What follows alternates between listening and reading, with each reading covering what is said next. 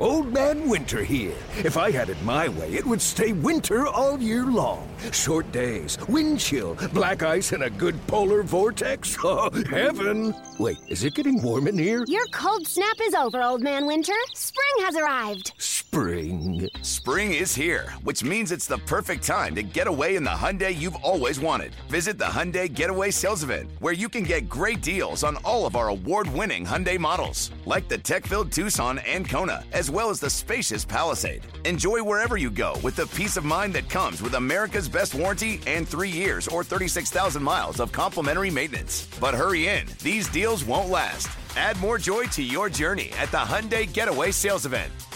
Now get 0% APR or up to 1500 bonus cash on the Hyundai Tucson. Now, during the Hyundai Getaway Sales Event. Offers end soon. Call 562 314 4603 for details.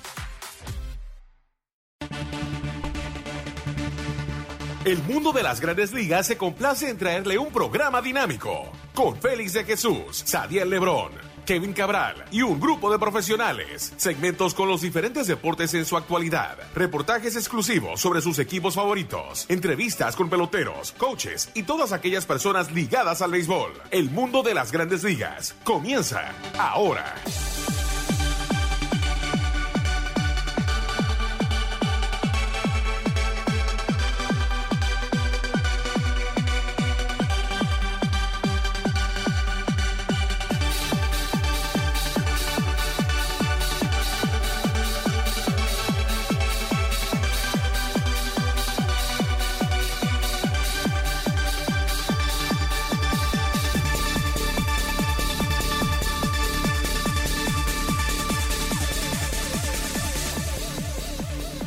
Bienvenidos a otra emisión de su programa El Mundo de las Grandes Ligas por sus portales, el.com y lasmayores.com.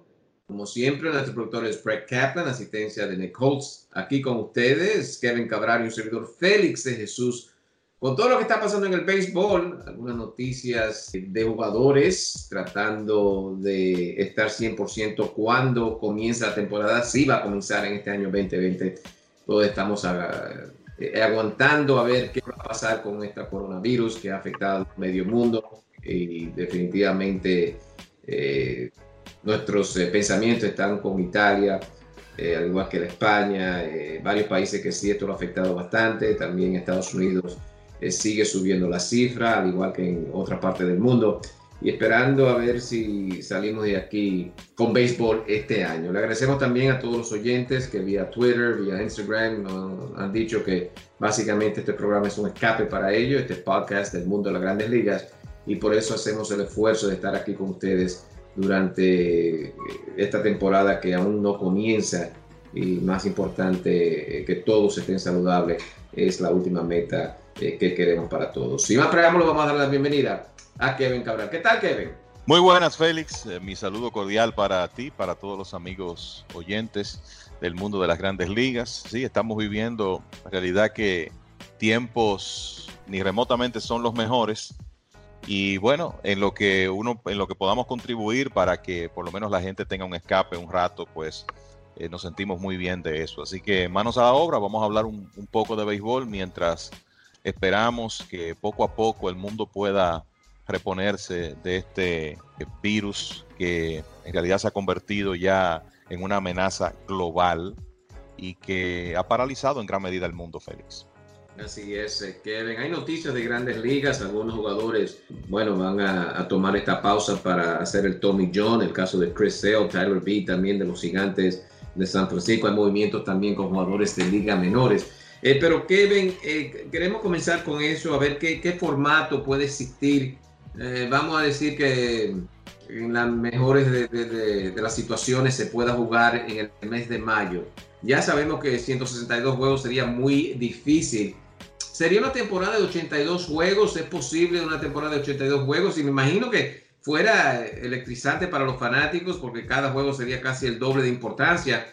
¿Cuál sería el mínimo para jugarse una temporada? Entrar tal vez al formato que surgieron algunos eh, comisionados, tal vez eh, más juegos de postemporada. Eh, vamos a decir, vamos a, tratar de poner tres escenarios. Si se comienza en, mayo, la otra fecha en junio y si después de junio es factible de que se pueda jugar béisbol este año. Mira, Félix, lo, lo que uno pensó cuando la, temporada fue eh, pospuesta por dos semanas. Sabíamos que dos semanas no iba a ser el tiempo eh, real y que iba a haber una eh, posposición más larga. Ahora, ahora estamos en ocho semanas y la verdad es que tú te pones a pensar, los jugadores necesitan algún tiempo de entrenamiento, por más corto que sea, antes de, iniciar una temporada, porque bueno, pueden estar entrenando separadamente,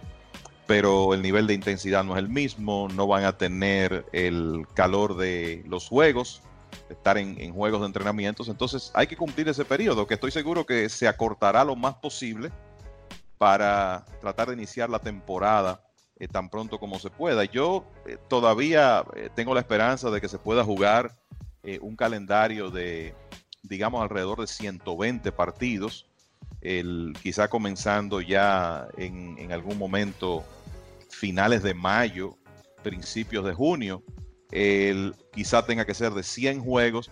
La verdad es que yo no había pensado en una, en una situación donde eh, se tenga que jugar la mitad del calendario, pero se entiende que como el futuro inmediato es impredecible con el avance que ha tenido este virus, eso está dentro de lo posible. Y yo te voy a decir algo, para Major League Baseball, para los jugadores, para los fanáticos, tiene que ser preferible jugar media temporada eh, de ser necesario y no quedarse sin béisbol en el 2020. O sea que yo pienso que sí, que incluso un calendario de 81 partidos es factible. Y una de las cosas de algunas de las cosas que he pensado y comentado es lo que tú dices.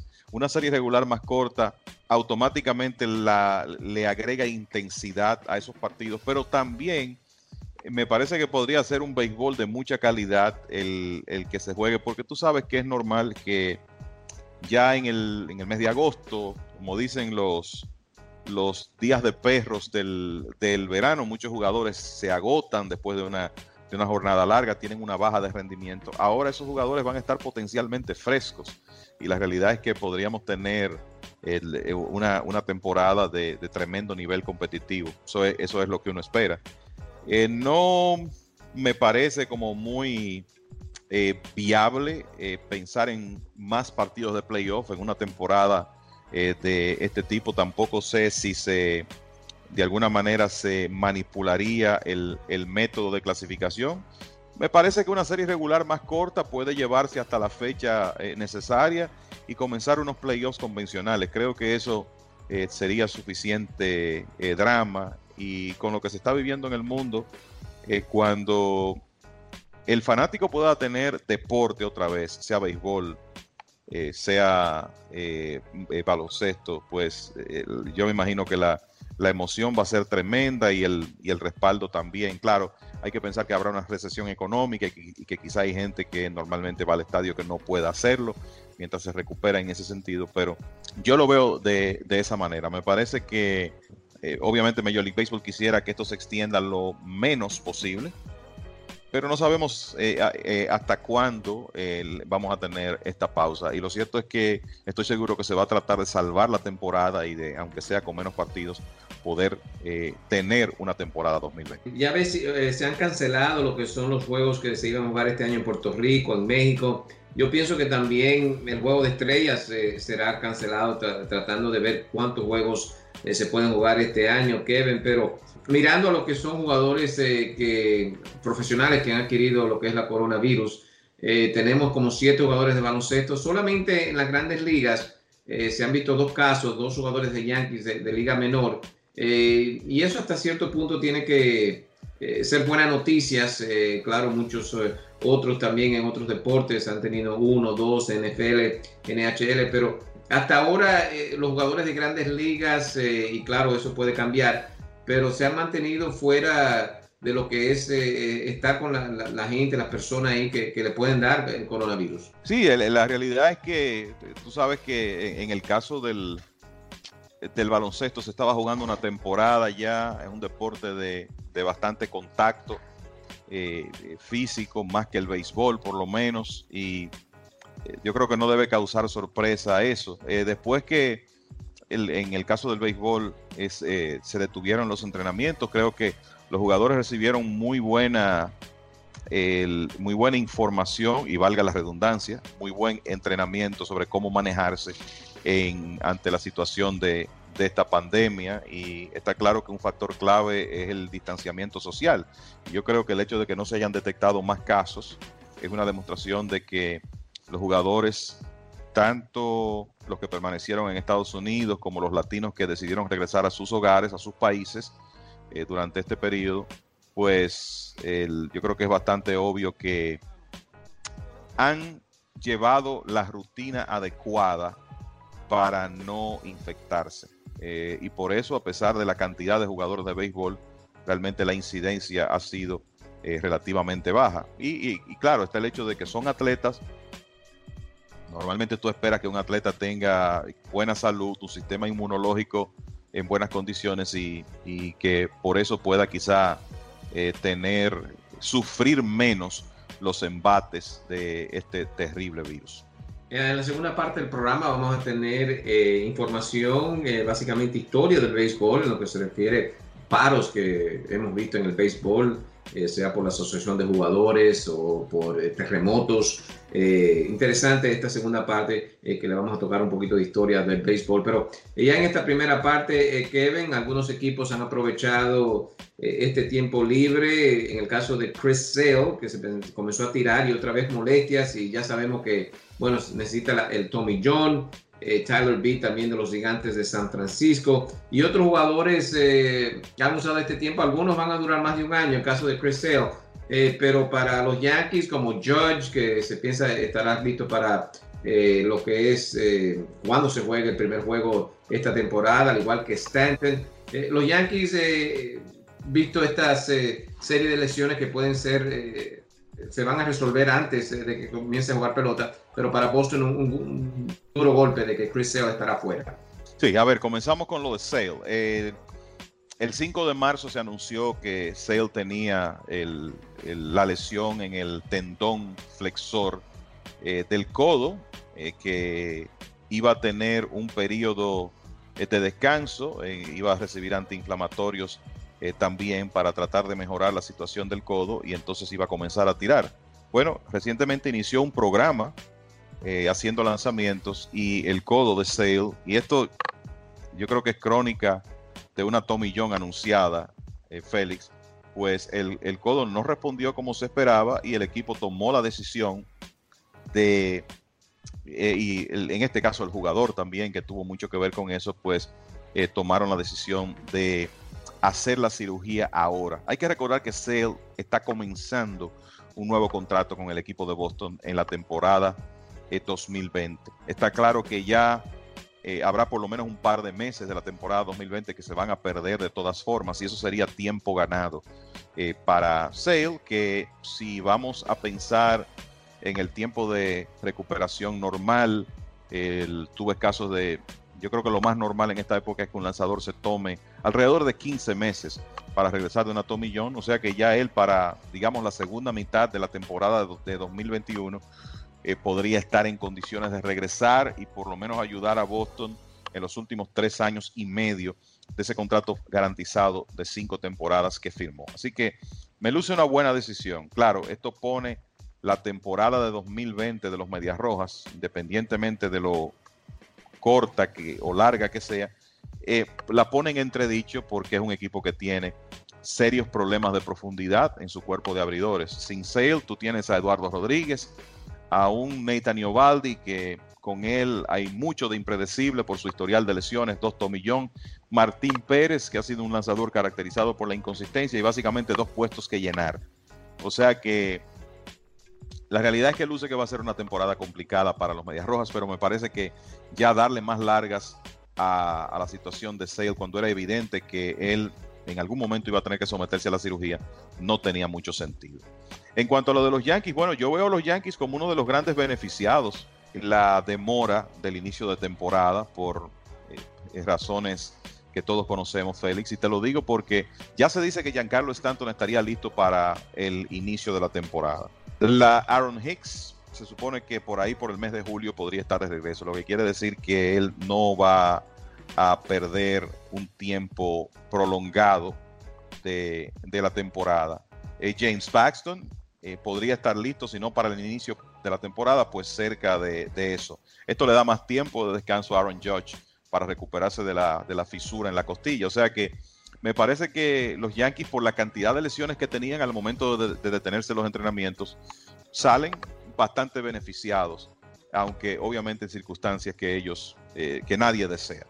Eh, me parece que el otro equipo, de alguna manera beneficiado, eh, también tiene un caso de un estelar que se operó recientemente y es el caso de Justin Verlander y los Astros de Houston. Verlander tomó la decisión de someterse a una cirugía en la ingle. Es una manera de, aprovechar la pausa para resolver ese problema en la ingle mientras se recupera de la molestia que tuvo también en la parte trasera del hombro. Así que con todo el tiempo de temporada que se va a perder, puede que Verlander, a pesar de la cirugía y a pesar de los problemas en el hombro, esté listo para iniciar la temporada. Y creo que Boston, eh, que Houston también sale beneficiado aquí porque vamos a tener, una vez la temporada se pueda iniciar, eh, Félix, yo creo que vamos a tener tanto de qué hablar que se va a perder ya un poco el tema del esquema de trampa de, los astros y la atención se va a centrar en otras cosas. Es la impresión que tengo y creo que eso es algo que definitivamente va a beneficiar eh, al equipo de los astros porque tú sabes lo difícil que fue eh, esa primera parte de los entrenamientos con todas las críticas que recibieron, todo el rechazo bien ganado, por cierto, del mundo del béisbol por esas infracciones que cometieron. Bueno, eh, Kevin, hay algunos eh, jugadores que van a la liga menor. Eh, tal es el caso del Mundo Sosa. Tú lo viste jugar de cerca al, panameño. Eh, batió bien en, República Dominicana y los Cardenales hoy lo, bajan. Simplemente es un movimiento de, del equipo porque todavía tienen opciones. jugadores también como Ryan Healy, el receptor de Detroit, Grenier, que tenía tiempo, pero entra Austin Romine. Eh, eh, simplemente estos jugadores se, están moviendo debido a, al, paro aquí que tenemos o, decisiones del club eh, jugándose béisbol o no. Mira, tú sabes que lo de, lo de Sosa, como tú dices, lo primero es que él todavía tiene, tiene una opción, queriendo decir que los Cardenales pueden enviarlo a ligas menores sin el riesgo de perderlo. El, equipo de los Cardenales tiene su torpedero, que es Paul de Young, y estoy seguro que ellos prefieren tener a un jugador joven con potencial como Edmundo Sosa jugando diariamente en AAA y no eh, tenerlo en grandes ligas en la banca jugando ocasionalmente. Entonces, a pesar de que recientemente los Cardenales se quedaron sin Jairo Muñoz, un, utility dominicano que sorpresivamente decidió abandonar el equipo, regresó a República Dominicana y fue inmediatamente dado de baja en un movimiento inexplicable que pone muy en entredicho el futuro inmediato de Muñoz. Quizá después de eso hubo gente que pensó, bueno, Sosa es un candidato para quedarse en grandes ligas, pero de nuevo, con un jugador joven de proyección como él, eh, los, los equipos de grandes ligas prefieren darle juego diario en AAA y entonces traerlos a grandes ligas eh, en caso de que, de que, se presente una oportunidad. Él, tuvo muy buena actuación en la Liga Dominicana, terminó mal, eh, terminó eh, con muchos problemas ofensivos en la parte final de la temporada y honestamente creo que la razón principal de eso, Félix, fue el cansancio. Sosa tuvo una temporada donde entre AAA y Liga Dominicana acumuló alrededor de 700 apariciones y creo que ya al final de la Liga Invernal eso se estaba notando. Y por último aquí, para terminar con esta primera parte aquí, eh, todavía estamos a, un año de lo que es el Clásico Mundial, eh, Kevin, pero ya Marcus Stroman Claro, el lanzador que fue eh, gran parte del equipo ganador de, Estados Unidos en el 2017. Ah, básicamente ha llamado a algunos jugadores y ya jugadores como Trevor Bauer, Bueller, Hosmer, el mismo Yelich, eh, Alonso de los Mets, Clevenger, Arenado y Snell han dicho que sí. O sea que por lo menos eh, eso es algo que podemos ver en el futuro, que Estados Unidos va a tener un, un buen equipo tratando entonces de mantener el título. Correcto. yo creo que el compromiso de los jugadores de Estados Unidos, después de ver otros países ganar en los tres primeros clásicos, el, compromiso eh, cambió, ya ellos eh, lograron salir victoriosos en el, en el clásico anterior. Y tú sabes que lo importante para mí en ese evento es tú encontrar uno que otro jugador estelar que asuma una posición de liderazgo y atraiga a otros estelares. Y el Strowman está aparentemente tratando de, de hacer eso creo que va a ser un, clásico muy interesante. El República Dominicana, por ejemplo, que fue el campeón del, 2013, tiene un, material muy renovado y tú puedes pensar ahora en un equipo que cuente con Juan Soto, con Eloy Jiménez, Vladimir Guerrero Jr., entre otros, ¿verdad? Hay una serie de, opciones también para el picheo, eh, como un Luis Castillo. Además de los otros países. O sea que en realidad creo que vamos a tener, para mí el clásico es un, es un tremendo evento y lo importante es que la mayor cantidad de jugadores posibles de los estelares reciban eh, permiso de sus equipos y tengan la motivación de competir en ese, en ese evento. Eh, Kevin, hay una fecha donde uno dice, bueno, ya no se va a jugar béisbol este año. ¿Cuál sería una fecha? Ya estamos mirando, dijo el comisionado Manfred, que a mejor, la mejor circunstancia sería a mediados de mayo si esto sigue, esta epidemia sigue, eh, ¿cuál sería una fecha que ya uno dice, bueno, ya no se puede jugar más béisbol este año? Bueno, yo creo que habría que ver, eh, Félix, ya el momento en que lo que se jugaría es menos de la mitad del calendario normal, ¿verdad? Cuando ya tú tienes que pensar en menos de 80 juegos de serie regular, ya eh, pienso que el, el tema de la temporada del 2020 podría comenzar a complicarse. Obviamente esa es una decisión que no es nuestra, eh, ni, mucho menos. Eh, los dueños de equipo y los jugadores tendrán que sentarse. Como te digo, yo creo que siempre es preferible una temporada recortada a cero béisbol y eso también habría que ponerlo eh, en la mesa, pero creo que lo ideal es que en algún momento, por lo menos digamos en la primera quincena de junio como tarde, se esté jugando béisbol. Ojalá que eso pueda cumplirse porque obviamente tenemos ahora mismo problemas más importantes que atender en el mundo. Bueno, vamos a tomar una pausa, pero al regreso entonces, Brett, vamos a tocar eh, esta temporada. No, se pudo jugar 162 juegos. Eh, sabemos cuando hubo eh, malos momentos en el béisbol, también terremotos. Bueno, eso lo vamos a tocar después de la pausa.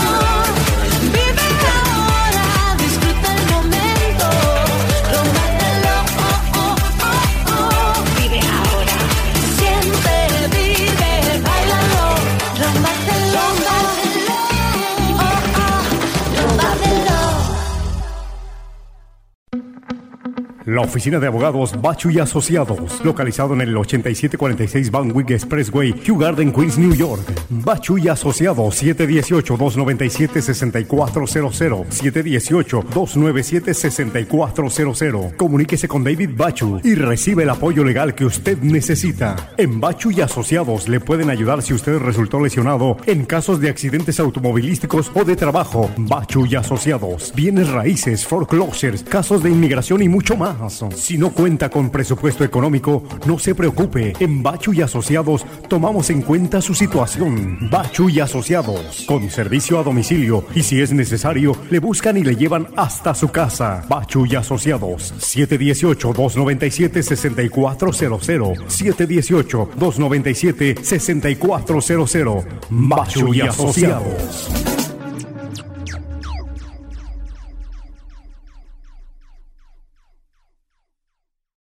Ya de regreso a su programa, El Mundo de las Grandes eh, Ligas. Recuerden, el podcast se puede bajar por Google Play y el Apple Store.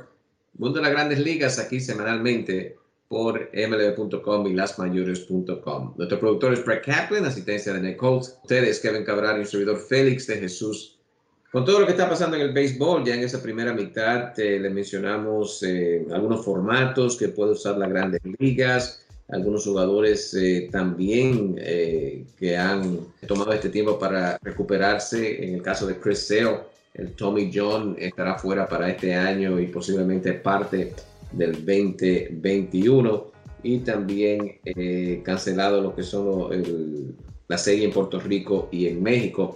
Kevin, no solamente este año, sino hemos tenido también años donde no se ha jugado temporada completa sabemos del paro laboral en el 94. Se le ha arreglado a las grandes ligas para tratar de, tener algo de, temporada. Correcto, yo creo que la, de todos los casos, ¿verdad? Lo más triste es lo de 1994 porque a principios de agosto se detuvo la temporada y la huelga se extendió hasta la primavera del año siguiente y se perdió eh, la, parte final de lo que era una temporada hasta ese momento sumamente emocionante. Muchos jugadores teniendo actuaciones individuales brillantes, Tony Gwynn, Matt Williams, Ken Griffey Jr., Jeff Bagwell y muchos más. Ese fue el caso más triste de todo, de todos, pero ciertamente eh, otras temporadas se han visto eh, acortadas. Hasta ahora, yo creo que se puede decir que solamente paros laborales, paros laborales y la Primera Guerra Mundial habían incidido para el acortar de manera significativa el calendario de, temporadas. Te hablo de la Primera Guerra Mundial porque en 1918, que fue el año que terminó ese conflicto bélico, eh, solamente se jugaron 126 partidos la eh, temporada regular se acortó, terminó a principios de septiembre, se comenzó la Serie Mundial el día 5 de septiembre y se concluyó la temporada. Al año siguiente, 1919, ya la guerra había terminado y se jugó un calendario de 140 partidos, dando tiempo a que muchos jugadores regresaran de completar sus compromisos militares y se pudieran integrar a sus equipos. Después en la Segunda Guerra Mundial Tú sabes que en esos años hay un documento famoso, una carta de Franklin, Franklin Delano Roosevelt, entonces presidente de los Estados Unidos, diciéndole al comisionado Landis que él pensaba que lo mejor era que el béisbol continuara. Y aunque fueron unas temporadas con eh, rosters diezmados, porque muchos jugadores estaban en la Segunda Guerra Mundial, el término de jugador de la época de guerra se hizo eh, popular porque realmente en esos años jugaron en grandes ligas hombres que quizá en, una situación diferente no hubieran tenido esa oportunidad. Pero cada año desde que los Estados Unidos intervinieron en la guerra en 1942, cada año se jugó el calendario completo de 154 partidos y después de ahí, bueno, pues vino la, formación del sindicato de jugadores. A, raíz de situaciones laborales, varias temporadas se han visto acortadas. Eh, claro, las más significativas, 1981, donde inclusive se cambió el formato de playoffs. Los equipos jugaron en promedio poco más de 100 partidos. Y yo creo que ese es un buen modelo para lo que está en el ambiente este año y eh, en 1994 y 95. En el caso del 94 ya hablamos de eso y en el 95 la temporada comenzó tarde y se jugó un calendario de 144 juegos. O sea que hablando de serie regular, eh, esos son los casos eh, que podemos mencionar. El, en, el, en el caso de 1972, 1981 y 1990 fueron otras temporadas donde hubo algún tipo de modificación en el calendario debido a disputas laborales. Inclusive en 1972, si tú revisas, ya era la época en que se jugaban 162 partidos, pero el calendario que se jugó ese año fue alrededor de 154, eh, mientras se resolvían problemas entre jugadores y dueños. Eh, jugadores famosos como Ted Williams, Stan Musial, Hank Greenberg, Bob Feller, Joe DiMaggio fueron algunos jugadores que estaban involucrados en la Segunda Guerra Mundial. Eh, Kevin, interesante, el béisbol eh, cuando hace un movimiento tiene que ser casos extremos eh, y vemos que aquí, bueno, sería la primera vez que por un virus o algo con la salud pública va a cancelar algunos juegos. es correcto, es la primera vez que vamos a tener un, un evento de, de esta naturaleza nunca eh, se había vivido una, situación similar. Eh, de nuevo, eh, tú, tienes claro, hay otros ejemplos de temporadas que se han detenido momentáneamente. Tú mencionaste el caso de la Serie Mundial de 1989, antes de iniciarse el tercer partido de esa serie entre los Atléticos de Oakland y los Gigantes de San Francisco en el Candlestick Park. Vino el terremoto de San Francisco. Eso provocó un periodo de cerca de dos semanas hasta que se crearon las condiciones para poder concluir la Serie Mundial. El juego 2 de esa serie se jugó el 15 de octubre de 1989. El número 3 tuvo que, esperar hasta el 27. Y fue una serie que los Atléticos de Oakland barrieron utilizando dos abridores, porque Dave Stewart y Mike Moore ganaron los dos primeros juegos y con todo ese descanso pudieron regresar. Stewart ganó el, el juego 3 y Mike Moore el 4 y así los Atléticos barrieron al equipo de los Gigantes. Y claro, un evento que tú viviste muy de cerca, una tragedia, en realidad, los acontecimientos del 11 de septiembre de 2001 que provocaron también una, una pausa en esa temporada de, si mal no recuerdo, alrededor de un par de semanas. Increíble, o sea que el béisbol no se para usualmente por nada, o sea que esto de coronavirus definitivamente ha puesto al mundo deportivo con fechas que, que tienen que tra- tratar de cumplir. Eh, eh, si nos salimos un poquito de las grandes ligas, Kevin, eh, la NBA también ha tratado de, de poner un plan en, en, eh, una ejecución, se puede decir así, eh, depien- dependiendo de hasta cuándo aquí el Departamento de Salud le, le dé la, la luz verde, por decirlo así, pero eh, es posible que vamos a ver tal vez los cuatro deportes más grandes, entrando también en la temporada de fútbol americana, todos juntos, o sea que, que aparte de no tener nada de deporte ahora, eh, posiblemente en julio y agosto vamos a tener todos los deportes entonces tratando de, buscar eh, eh, su tiempecito ahí, su fanaticada, eso puede ser bastante interesante. Es correcto, que yo creo que es algo que, ¿verdad? No es lo ideal. En la NBA, el- eh, en más de una ocasión se ha hablado de quizá comenzar la, la temporada más tarde, en diciembre, pero nunca se ha querido como internar, eh, que internarse mucho en el, en el verano y cuando ya el fanático tiene la oportunidad de estar en otro tipo de eventos eh, a, el- a cielo abierto, no, no en arenas techadas, pero el, eh, en- este es un año completamente sui generis. Y eh, sí, eh, claro está, si se puede salvar algo de la temporada de la NBA, si se logra comenzar las grandes ligas, quién sabe eh, si, si todos los torneos terminan eh, juntándose. No sé si, por ejemplo, en el caso de la, de la NFL y la NBA coincidirían, pero todo es posible en esta situación. Eh, lo, que, lo que creo que es difícil es, es predecir el futuro, Félix, en medio de estas circunstancias.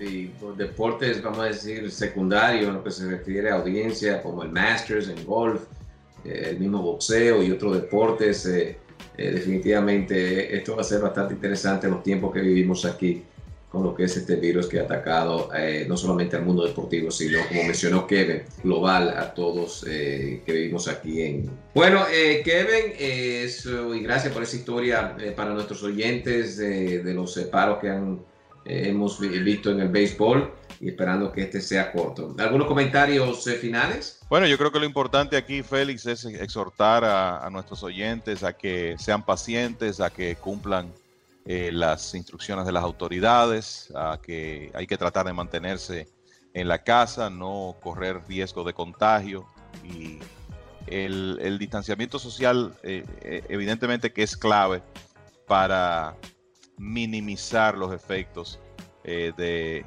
de este virus que definitivamente ha creado pánico en el mundo y que sigue causando estragos. La verdad que es eh, triste, lamentable ver lo que está pasando en países como Italia y, España.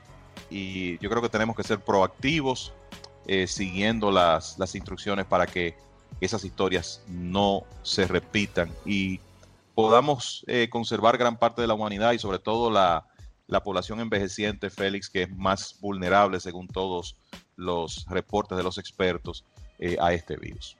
Sí, evitar así juntar gente como algunos, eh, eh, vamos a decirlo, millennials, eh, se dieron cita en, en Miami Beach, eso es lo que vamos a tratar de evitar eh, debido a que se ve eh, que cuando hay mucha gente eh, se propaga mucho más este virus. Eh, Kevin, bueno, esperando que te mantengas saludable, como si se va a pasar eh, a ti y a tu familia, eh, Kevin, estaremos aquí con la audiencia la próxima semana. Igual para ti, mis mejores deseos para ti, para tu familia, Félix, y para todos los oyentes. Nos juntamos en la próxima. Ha sido un placer trabajar para ustedes y estaremos con ustedes ya la próxima semana también con algo de historia o lo que esté pasando en el béisbol aquí por el mundo de las grandes ligas. Hasta la próxima semana.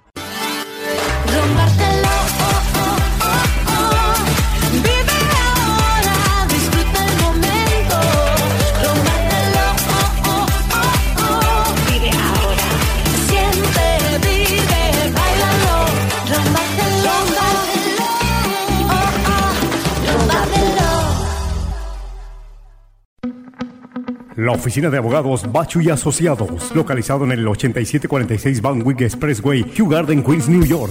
Bachu y Asociados 718-297-6400. 718-297-6400. Comuníquese con David Bachu y recibe el apoyo legal que usted necesita. En Bachu y Asociados le pueden ayudar si usted resultó lesionado en casos de accidentes automovilísticos o de trabajo. Bachu y Asociados. Bienes raíces, foreclosures, casos de inmigración y mucho más. Si no cuenta con presupuesto económico, no se preocupe. En Bachu y Asociados tomamos en cuenta su situación. Bachu y Asociados. Con servicio a domicilio y si es necesario, le buscan y le llevan hasta su casa. Bachu y Asociados. 718-297-6400. 718-297-6400. Bachu y Asociados.